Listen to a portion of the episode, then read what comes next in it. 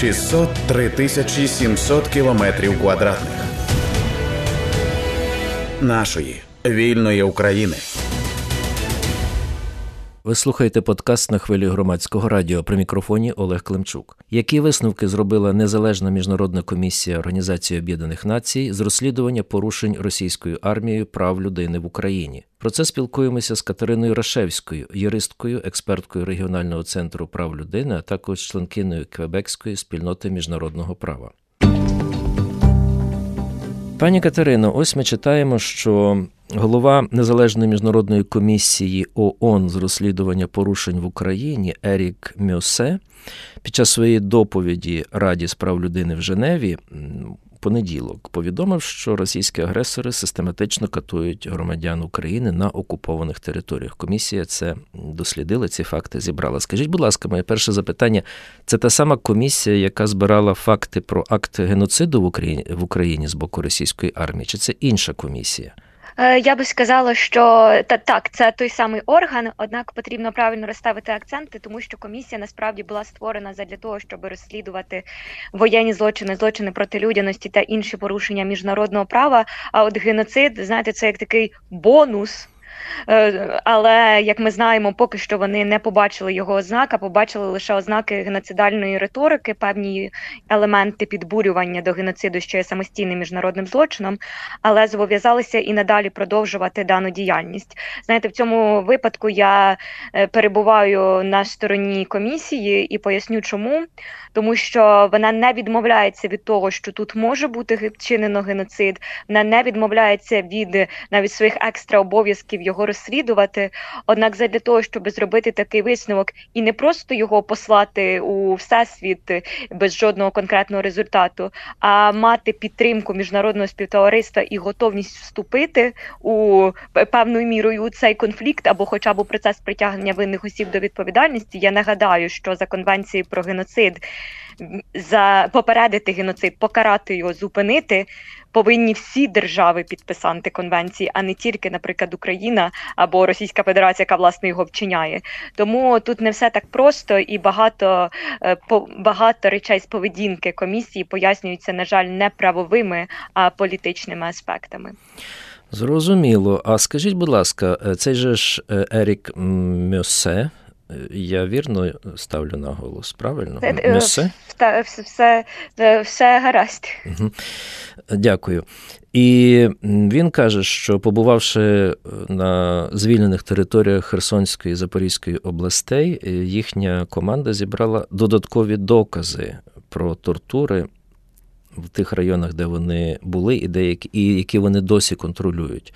Скажіть, будь ласка, а як перевіряються ці заяви, скарги від потерпілих українців? А якщо свідків немає, це можна брати на віру? Я розумію, що люди несуть страшні знущання, смерть. Є випадки того, що люди померли від катувань, але слідчі повинні мати вагомі докази, інакше все звинувачення розвалиться, правда ж? Тому мені Дивіться, цікаво, потрібно... так, як, угу. як це верифікується? Методологію діяльності комісії можна подивитися абсолютно повну у її звітах на початку, і достатньо детально вона викладена в останньому звіті, який називається Conference Room Paper, і був опублікований наприкінці серпня цього року. Там розповідається і про жертвоцентричний підхід, розумієте, в інтересах правосуддя, навіть в інтересах правосуддя. Ми не маємо жодного права, ні морального, ні юридичного, повторно травматизувати жертву. Вочевидь, жертва тортури уже настільки травматизована, що вона, на жаль, подекуди не може свідчити, боїться стигматизації, боїться осуду, і, вочевидь, не завжди є свідки таких знущань над нею. Тому комісія в даному плані використовує достатньо е, лояльні і гнучкі стандарти задля того, щоб попередити таку травматизацію. Вона співпрацює що з міжнародним, е, що з іншими міжнародними моніторинговими місіями, наприклад. Вона також співпрацює і е, з місією ООН, от, наприклад, в Україні, так? Е, і також співпрацює і з державними органами України. Тут важливо зазначити, що вона навіть була була готова вислухати сторону Російської Федерації, так, і отримати якісь певні докази, інформації від неї. Однак Російська Федерація просто не відповідала на численні листи комісії, таким чином самовідвід зробивши від даного процесу, розуміючи, що ті всі злочини, які документує комісія, яка аналізує їх в подальшому і пропонує механізми притягнення винних осіб до відповідальності, вони настільки жахливі. І от в контексті тортур комісія зробила дуже сміливі висновки. Вона говорить про те, що такі тортури, вони мають ознаки не лише воєнних злочинів, але у зв'язку з своєю широкомасштабністю, систематичністю, мають ознаки також злочинів проти людяності. Це доволі непоганий такий висновок, оскільки він зроблений не просто задля того, щоб в подальшому притягнути винних осіб до відповідальності, але й також зроблений задля того, щоб попередити нові випадки катувань. Е, насправді під цими катуваннями ми розуміємо дуже багато різних протиправних діянь, звірств справжніх. Це не лише е, там катування як такі, але це також сексуальне та гендерно обумовлене насильство, окремі його елементи, які також можуть вважатися катуваннями. Тому це досить важлива робота, якою займається комісія, і вона має різні джерела інформації. Повірте, у таких комісій у них достатньо високі стандарти, і їхні висновки потім будуть взяті до уваги іншими інституціями, такими як, наприклад, Міжнародний кримінальний суд. А що таке жертвоцентричний підхід? Можете пояснити нашим слухачам? Так, це абсолютно важливо пояснити, доносити його і імплементувати.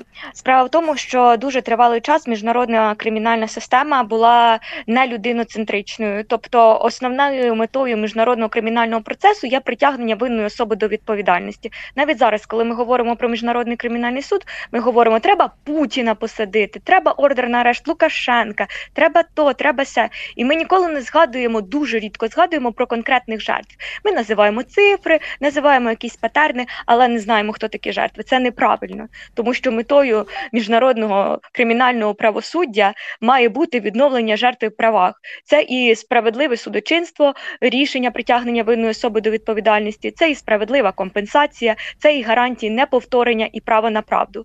Саме тому в центр такої системи потрібно поставити жертву, а не злочинця, який, знаю, це вчинив.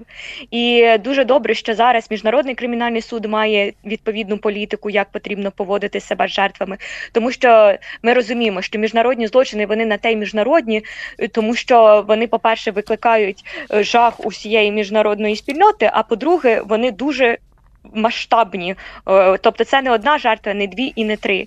І тому у такому великому масиві жертв може втратитися одна єдина людина, а цього не повинно відбуватися.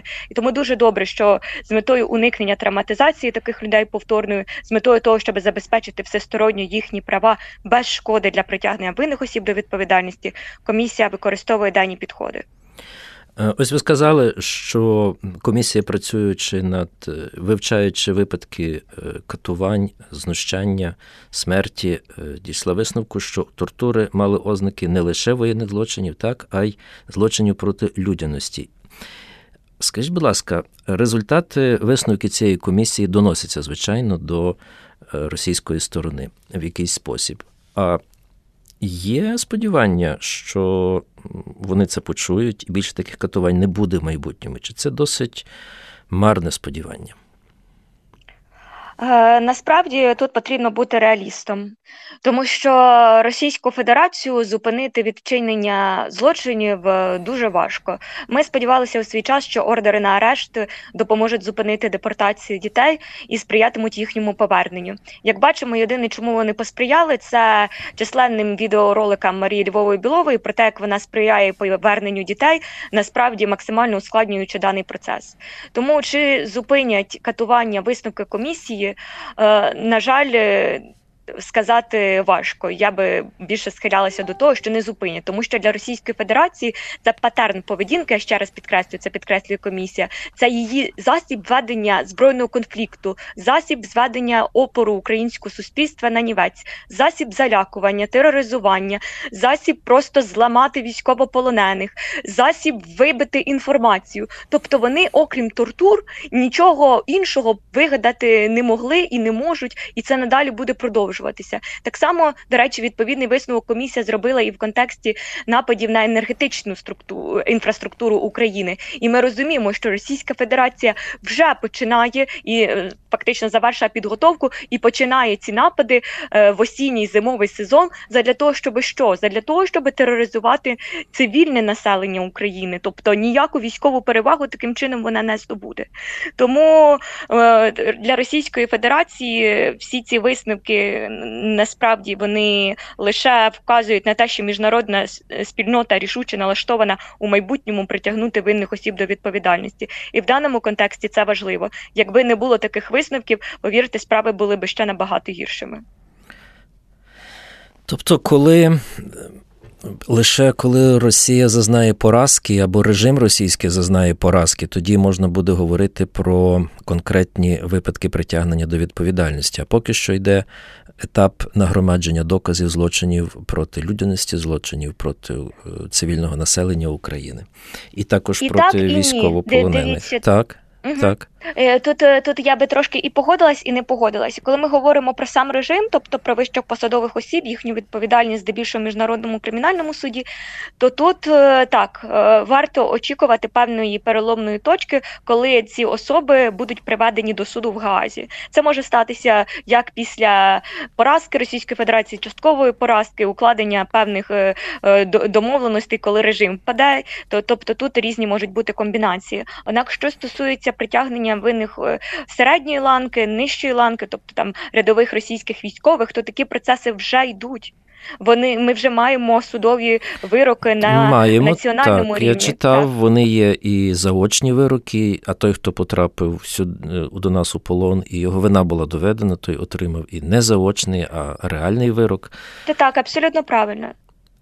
Але ось ці заочні вироки, вони наскільки, як би то сказати... Ви спілкуєтеся з людьми, які зазнали насилля, тортур, зґвалтувань. Ці заочні вироки заспокоюють їх? Чи вони хочуть, щоб понесла відповідальність ця особа вповні? Ми повинні розуміти, що от це відчуття справедливості, воно є дуже суб'єктивним. Тобто для кожної людини воно буде окремим. І для когось це може бути взагалі перемога України, остаточно у даному збройному конфлікті і там гарантії стійкі неповторення. Для когось справедливістю буде грошова компенсація, тому що людина залишилася без жодних засобів для існування в максимально вразливому становищі, в якому вона просто не може вийти зі стану жертви. Для когось це буде виключно притягнення персональної особи до відповідальності у суді, побачити цю людину за гратами, побачити, як вона буде, побачити, як суддя винесе цей вирок у її присутності, а для когось це буде просто визнання щодо даної особи порушення, те, що так, дійсно, вона жертва, так, їй довіряють, розуміють, що з нею відбулося, ці всі обставини встановлені, ось є вирок, але та особа десь там, десь перебуває, ми до неї ще не можемо дотягнутися. Тобто це все досить суб'єктивне сприйняття жертвою справедливості, і саме тому я вже згадувала, що ось це право жертви на справедливість, воно є немов таким чотирьохголовим. І тобто судові вироки – це лише один аспект притягнення винних осіб до відповідальності. Ще є справедлива компенсація, є гарантії неповторення і право на правду. Нагадаю нашим слухачкам і слухачам, що зараз на прямому зв'язку з Громадським радіо, з нашою студією, юристка, експертка Регіонального центру прав людини і членкиня Квебекської спільноти міжнародного права Катерина Рашевська. Пані Катерино, якщо є зараз люди, які... слухаючи нас, наприклад, або не чуючи, не знаючи про нашу розмову з вами, але от вони вирішили, нарешті, як вони відчувають, дійшли до того моменту, до тієї точки, коли вони готові розповісти, що з ними сталося, до кого їм звертатися? І чи приймають такі заяви ще хтось? Дивіться, ми повинні розуміти, що воєнні злочини та злочини проти людяності не мають строків давності. Тобто ці особи можуть звертатися рівно стільки, рівно скільки буде потрібно, і в той момент, коли вони будуть готові свідчити. Для прикладу, жертва сексуального насильства у конфлікті на території колишньої Югославії, вони зверталися зі своїми скаргами на такі акти за десять, подекуди за п'ятнадцять років після вчинення даного діяння. Ми повинні розуміти, що акти катування, акти сексуального та гендерного обумовленого насильства, вони настільки травматизуючими, що першою реакцією зазвичай жертви є закритися в собі і нікому нічого не розповідати, забути. Угу. Інколи це може бути просто психологічний аспект, коли людина навіть забуває, втрачає пам'ять, не розуміє, що відбулося. Тому тут не буде конкретної його часового ліміту, і це позитивно. До речі, Каїм Хан нещодавно вкотре повторив, це прокурор Міжнародного кримінального суду, що жодних строків давності не може бути, і жертви будуть заслухані тоді, коли будуть готові говорити. Куди звертатися? Залежно від того, наскільки особа довіряє е, нашій правовій системі, і то бажано би, щоб першим органом, до якого вони звернулися, це була поліція, тобто, щоб вони звернулися до е, компетентних органів розслідування. Однак, якщо особа не довіряє, на жаль, ми повинні розуміти, що таке також може бути. Тоді вони мають знайти тих, кому, кому можна довіритися. І це українські неурядові організації. Це і наша організація Регіональний центр прав людини, це і інші організації, члени коаліції України «П'ята ранку». Тобто в, після того, як банально у інтернеті можна побачити про нашу діяльність, це все відкрито, це все прозоро, побачити, яким жертвам, яких злочинів ми допомагаємо. Просто звернутися, ми хоча б зможемо зорієнтувати, написати конкретний план дій, що робити особі у випадку того, як вона стала жертвою певного воєнного злочину чи злочину проти людяності. Е, вочевидь, такій особі буде рекомендовано також звернутися до психолога, пройти реабілітацію, тому що цей досвід просто так, навіть якщо особа виглядає доволі відстороненою, веселою, такою, ну, в замороженому стані, то це нікуди не поділося. І задля того, щоб продовжити нормальне життя, припинити бути жертвою, потрібно цього досвіду позбутися. Тому звертайтеся, я дуже заохочую людей, які постраждали, звертатися, не боятися. Наразі у нас існують чіткі політики, в тому числі всередині Офісу Генерального прокурора, як спілкуватися із жертвами сексуального насильства, пов'язаного зі збройним конфліктом. У нас є спеціальні політики, як спілкуватися із дітьми, жертвами відповідних злочинів, як спілкуватися з чоловіками. У нас є можливість обрати серед тих службовців даних органів ту людину, якій ти будеш довіряти відповідно за статтю. Тобто чоловіки можуть говорити з жінками чи з чоловіками, жінки з жінками чи з чоловіками і так далі. Це все зроблено в консультації з експертами міжнародними. Тобто, насправді, наша система у даному випадку виявилася достатньо швидко реагуючою і вже ухвалила відповідні стратегії. Тому не бійтеся, тут не буде жодної, там, жодного осуду від даних органів влади, від неурядових організацій. Жертва не отримає. Пані Катерино, а ось якщо це внутрішньо переміщені особи, і вони раніше були, скажімо, на Херсонщині, а сьогодні вони десь на Вінниччині, вони можуть теж прийти в свої місцеві відділення поліції і написати так. заяву, так? Так, вони можуть прийти у свої місцеві за поточним місцем проживання. А скільки часу дається на розгляд таких заяв згідно нашого там процесуального законодавства? Це складне питання, тому що те, що записано в процесуальному законодавстві, це не те, що відбувається на практиці.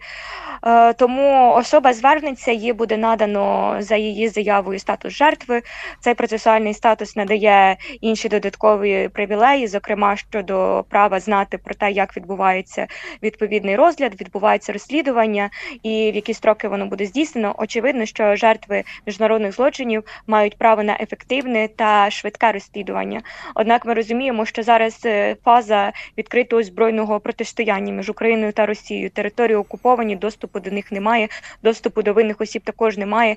У нас сто вісім, навіть більше, ніж сто вісім тисяч злочинів, тільки які стосуються, тобто воєнних злочинів, порушення законів та звичаїв війни, або ж стосуються злочину агресії.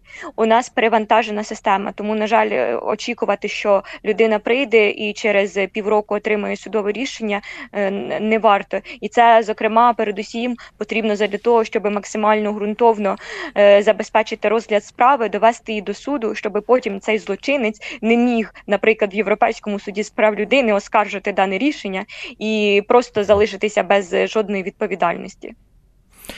Ось у своїй відповіді кілька хвилин тому ви згадали прокурора Міжнародного кримінального суду Каріма Хана, так? І ми бачимо, що Росія теж подала на нього якби в розшук. Що це, крок відчаю, і чим може це закінчитися? Можете поділитися своїми думками? Ми розуміємо, що в Російській Федерації зараз існує якась паралельна реальність. Тобто у них там і спеціальні органи створюються, щоб розслідувати якісь українські злочини, злочини київського нацистського режиму.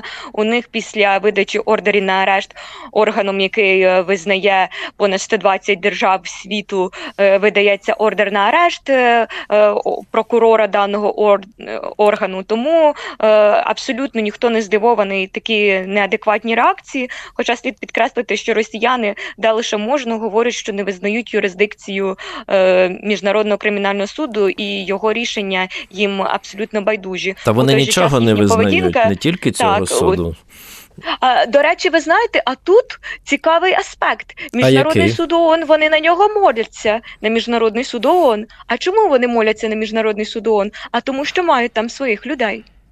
Тому тут угу. і тому, що Міжнародний суд ООН – це не Міжнародний кримінальний суд. Він не судить конкретних осіб, а розбирається з порушеннями вчиненими державами. Його рішення зазвичай половинчасті, і вашим, і нашим, досить несміливі, тривалі процеси розгляду справи. Компенсація – це окреме рішення, яке також тягнеться у часі. Рішення ці можна не виконувати, як засвідчила е, попередня практика. От Міжнародний суд ООН вони люблять. На суді Міжнародного суду вони не видають ордери на арешт. А Карім Хан отримав. Отримав тому що був рішучим, і тому що і так, і тому що він готовий продовжувати. Йому той ордер на арешт, виданий Російської Федерації, абсолютно ніякого значення не має. І тут, знаєте, до щастя, перший раз політика Інтерполу про те, що у політичних справах вони не видають там червоні картки, і потім цю особу в інших державах не буде там ув'язана, екстрадовано в Росію, так, Карім Хана. Так. Вони, от, от хоча б раз ця політика Інтерполу нормально працює і грає на користь міжнародного правосуддя. І як ми бачимо, Карім Хан в Нью-Йорк, Карім Хан в Україну, Карім Хан в Польщу, Карім Хан в будь-яку країну, в яку захоче. Путін нікуди. Кінець. Тобто, ось ще про те, як це працює. Так, чекає, що хтось до нього приїде. Ну, він там у Китай хотів. Тому... Може, хоча б кудись на екскурсію з'їздить. Пані Катерино, у нас хвилинка залишилася. Буквально коротенько, що нам чекати з, в роботі комісії, яка розслідує випадки депортації дітей? Там рухається якась справа? Вдалося нам повернути ще трохи дітей? Ось було повідомлення минулого місяця, десь коло одинадцяти, здається, дітей повернули з Росії. Що ще? Процеси, процеси повернення тривають, однак вони знову ж таки залишаються спорадичними, ситуативними, з численними перешкодами Російської Федерації. Однак комісія в цьому не винна, тому що висновки, які зробила комісія на сьогодні, вони лише можуть в подальшому бути розвинуті у висновок, що справді є елементи злочину геноциду, тобто насильницької передачі українських дітей у російську національну групу. Але це ці групи, які, які опікують поверненням дітей, вони беруть до уваги висновки комісії, чи вони діють самостійно? Що стосується цих організацій, які беруть участь, то ми з ними знайомі, так, вони знайомі з висновками комісії, однак ця ситуація, її важко уявити, коли на російському кордоні ФСБшник тобі говорить, а ну роздягайся, показуй, що в тебе є, бо ти нікуди не виїдеш, а вони такі, ви знаєте, Дякую. Є висновки комісії ООН. Зрозуміло. Ви прослухали подкаст на хвилі громадського радіо. При мікрофоні був Олег Климчук, а моєю гостею була юристка, експертка Регіонального центру прав людини, членкиня Квебекської спільноти міжнародного права Катерина Рашевська. шістсот три тисячі сімсот кілометрів квадратних нашої вільної України.